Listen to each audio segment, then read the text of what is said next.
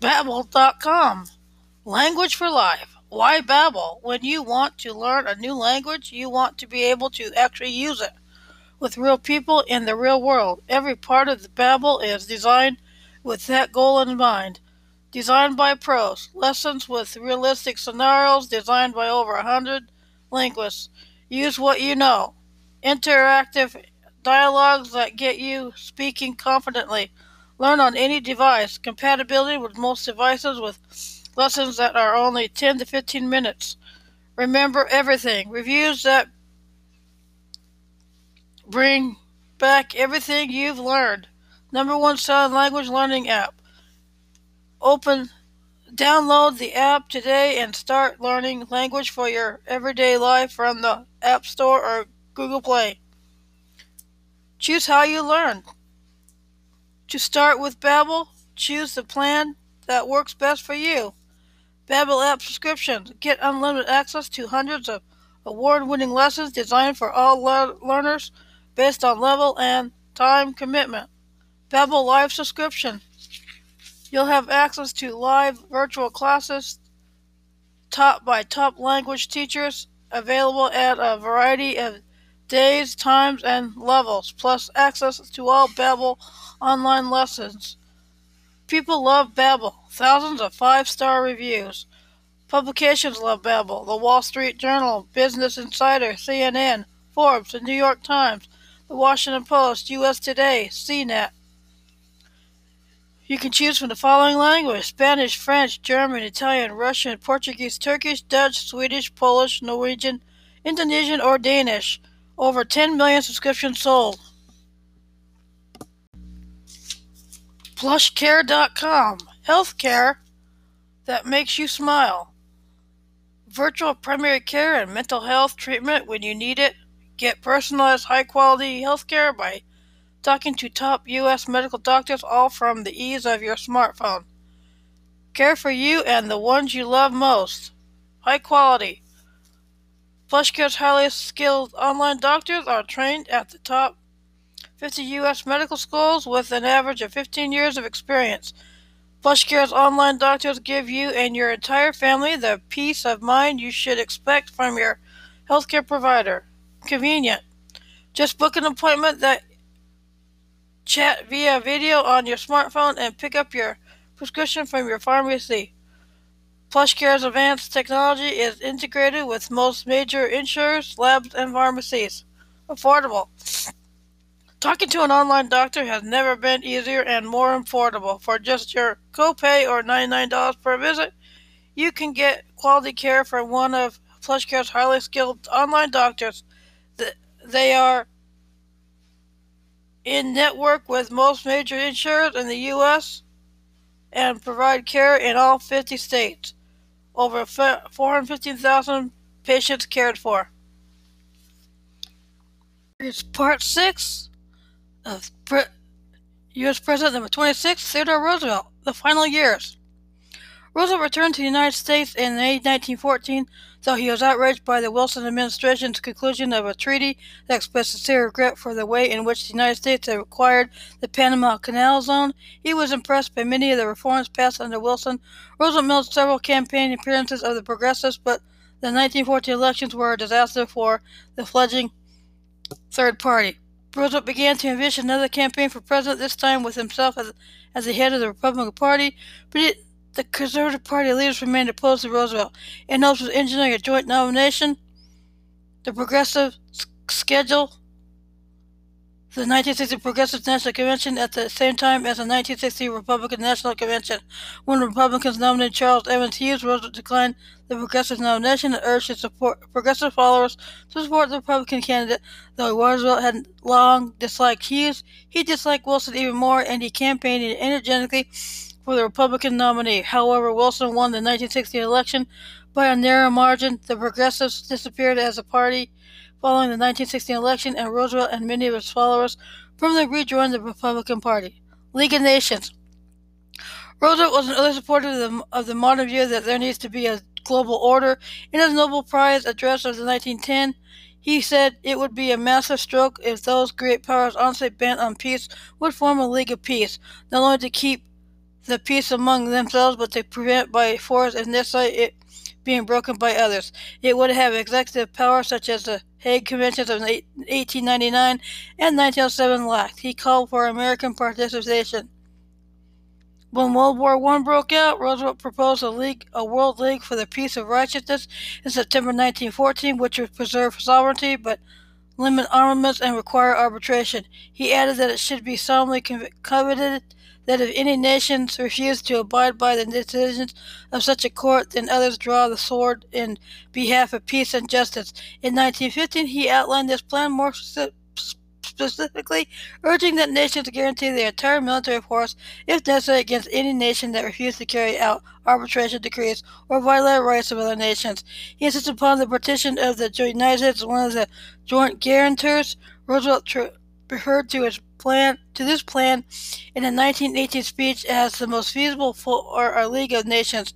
By this time, Wilson was strongly hostile to Roosevelt and Lodge, and developed his own plans for a rather different League of Nations. It became re- it became reality along Wilson's lines at the Paris Peace Conference. In 1919, Roosevelt denounced Wilson's approach, but died before it was adopted at Paris. However, Lodge was willing to accept it with serious reservations.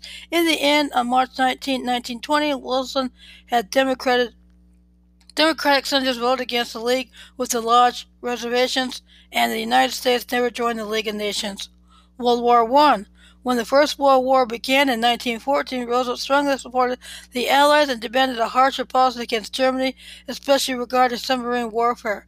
Roosevelt angrily denounced the foreign policy of President Wilson, calling it a failure regarding the atrocities of Belgium and the violations of American rights. In 1916, while campaigning for Hughes, Roosevelt repeatedly denounced Irish Americans and German Americans, whom he described as unpatriotic, saying they put the interests of Ireland and Germany ahead of Americans by supporting neutrality. He insisted that one that had to be 100% American, not a hyphenated American, who juggled multiple loyalties. In March 1917, Congress gave Roosevelt the authority to raise a maximum of four divisions, similar to the Rough Riders, and Major Frederick Russell Burnham was put in charge of both their general organization and recruitment. However, President Wilson announced to the press that he would not send Roosevelt and his volunteers to France, but instead would send an American expedition, expeditionary force under the command of General John J. Pershing. Roosevelt never forgave Wilson and quickly felicitated the foes of our own household and indictment of the sitting president. Roosevelt's youngest son, Quentin, a pilot with the American forces in France, was shot down behind German lines on July 14, 1918. At the age of 20, it was said that Quentin's death distressed Roosevelt so much that he never recovered from his loss.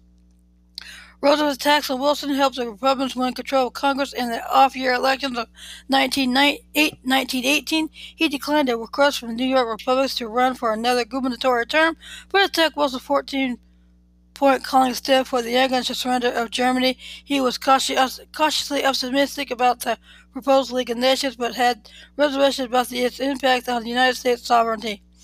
Roosevelt was the leading contender for the 1920 Republican nomination, but insisted that if they take me, they'll have to take me without a single modification of the things I have always stood for. He wrote William Allen White, I wish to do everything in my power to make the Republican Party the party of sane constructive radicalism, just as it was under Lincoln.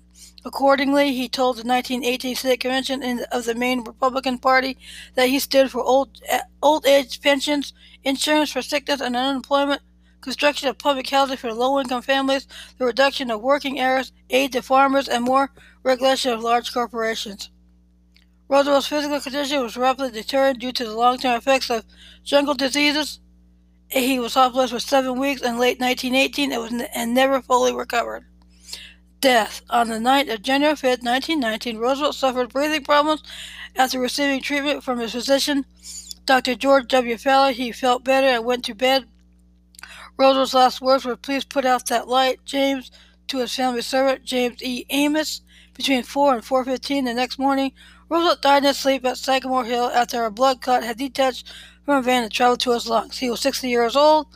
Upon receiving word of his death, his son Archibald telegraphed to his siblings, The old lion is dead. Woodrow Wilson's vice president, Thomas R. Marshall, said that death had to take Roosevelt sleeping, for if he had been awake, there would have been a fight. Following a private farewell service in the North Room at Sagamore Hill, a simple funeral was held at Christ Episcopal Church in Oyster Bay. Vice President Thomas R. Mar- Marshall, Charles Evans Hughes, Warren G. Harding, Henry Cabot Lodge, and William Howard Taft were among the mourners. The snow covered procession route to Young's Memorial Cemetery was lined with spectators and a squad of mounted policemen who had ridden from New York City. Roosevelt was buried on a hillside overlooking Oyster Bay. Writer Roosevelt was a prolific author, writing with passion on subjects ranging from foreign policy to the importance of the national park system. Roosevelt was also an avid reader of poetry. Poet Robert Frost said that Roosevelt was was our kind. He quoted poetry to me. He knew poetry. As an editor of Outlook magazine, Roosevelt had weekly access to a large, educated national audience.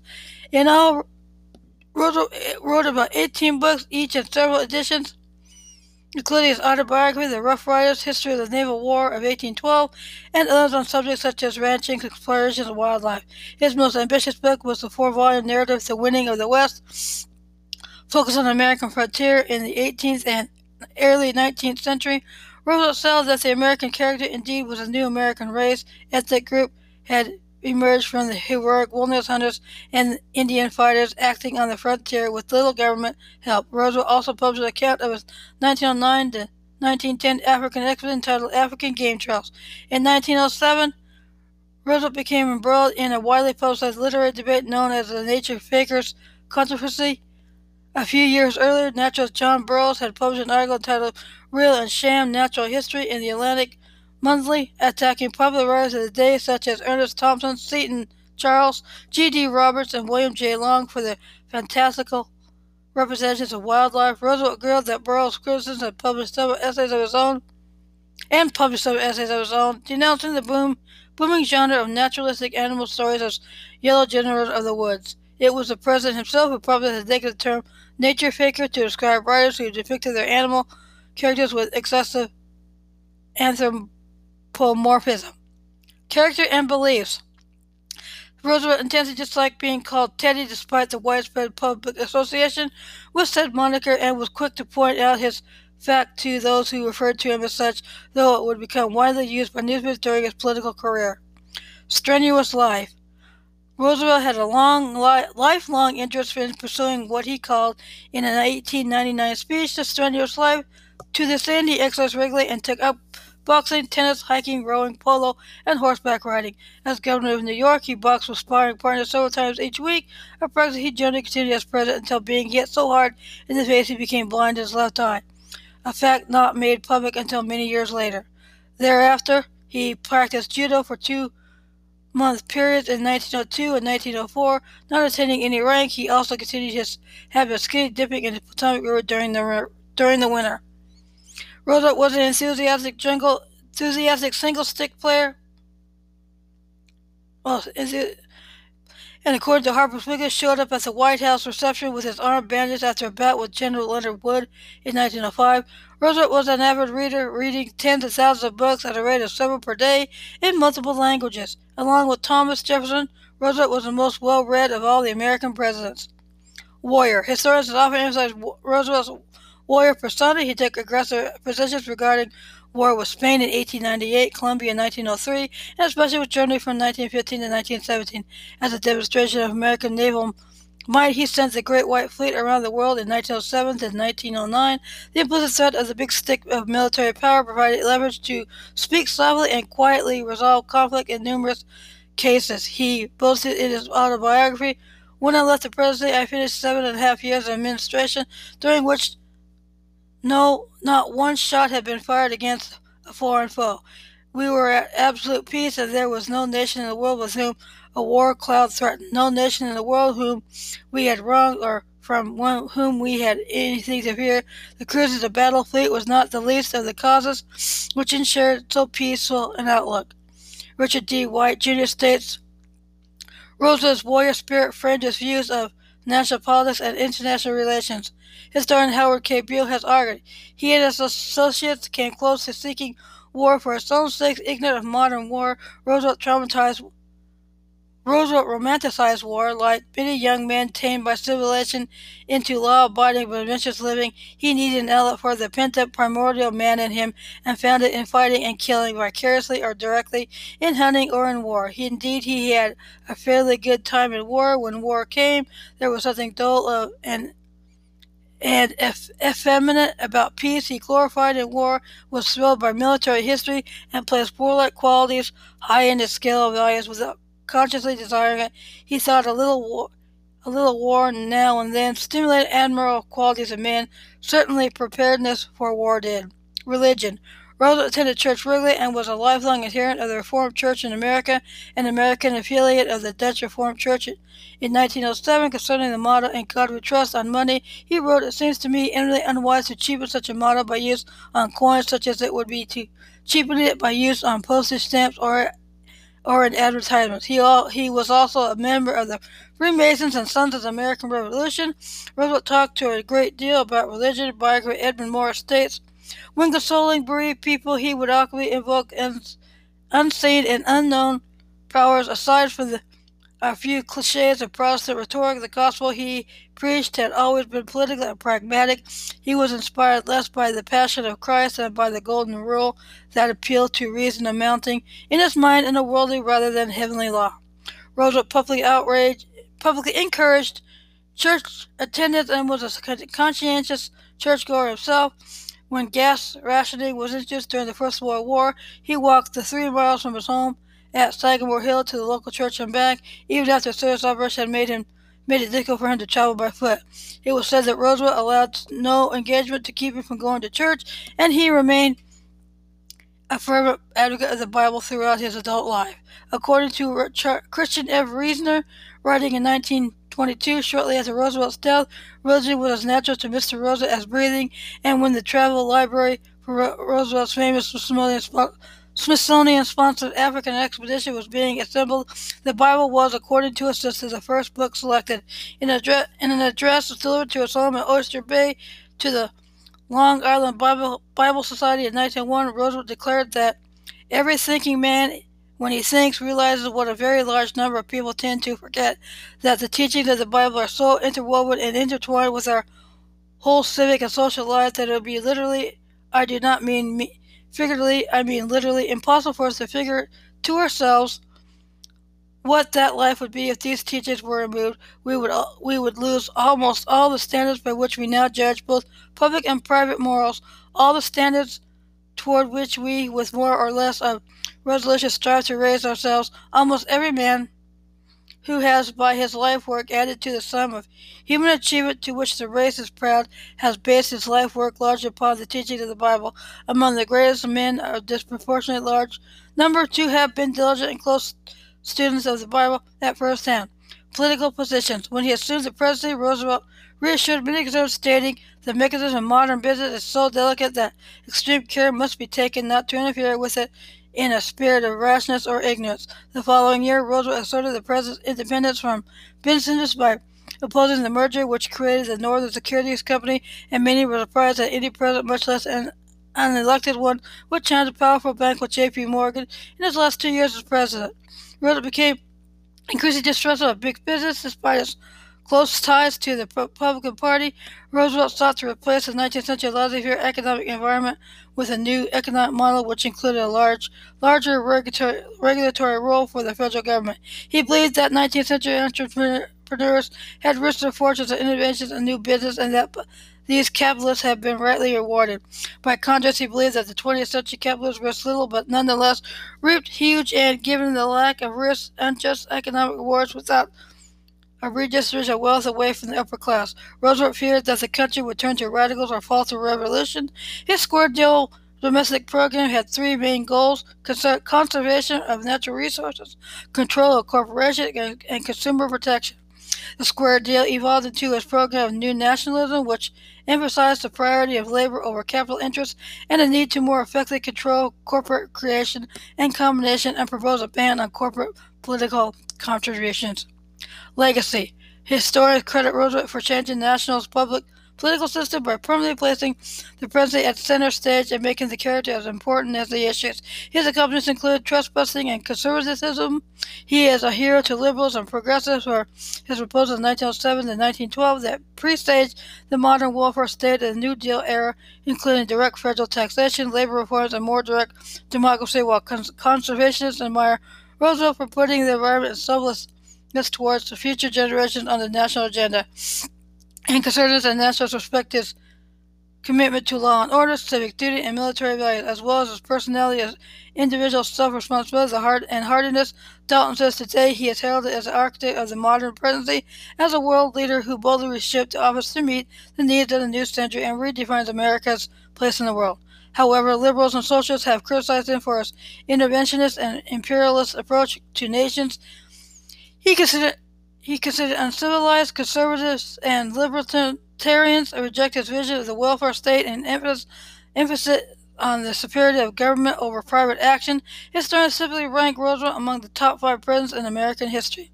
Persona and masculinity. Dalton says Roosevelt is mem- remembered as one of the most picturesque personalities who has ever lived the landscape.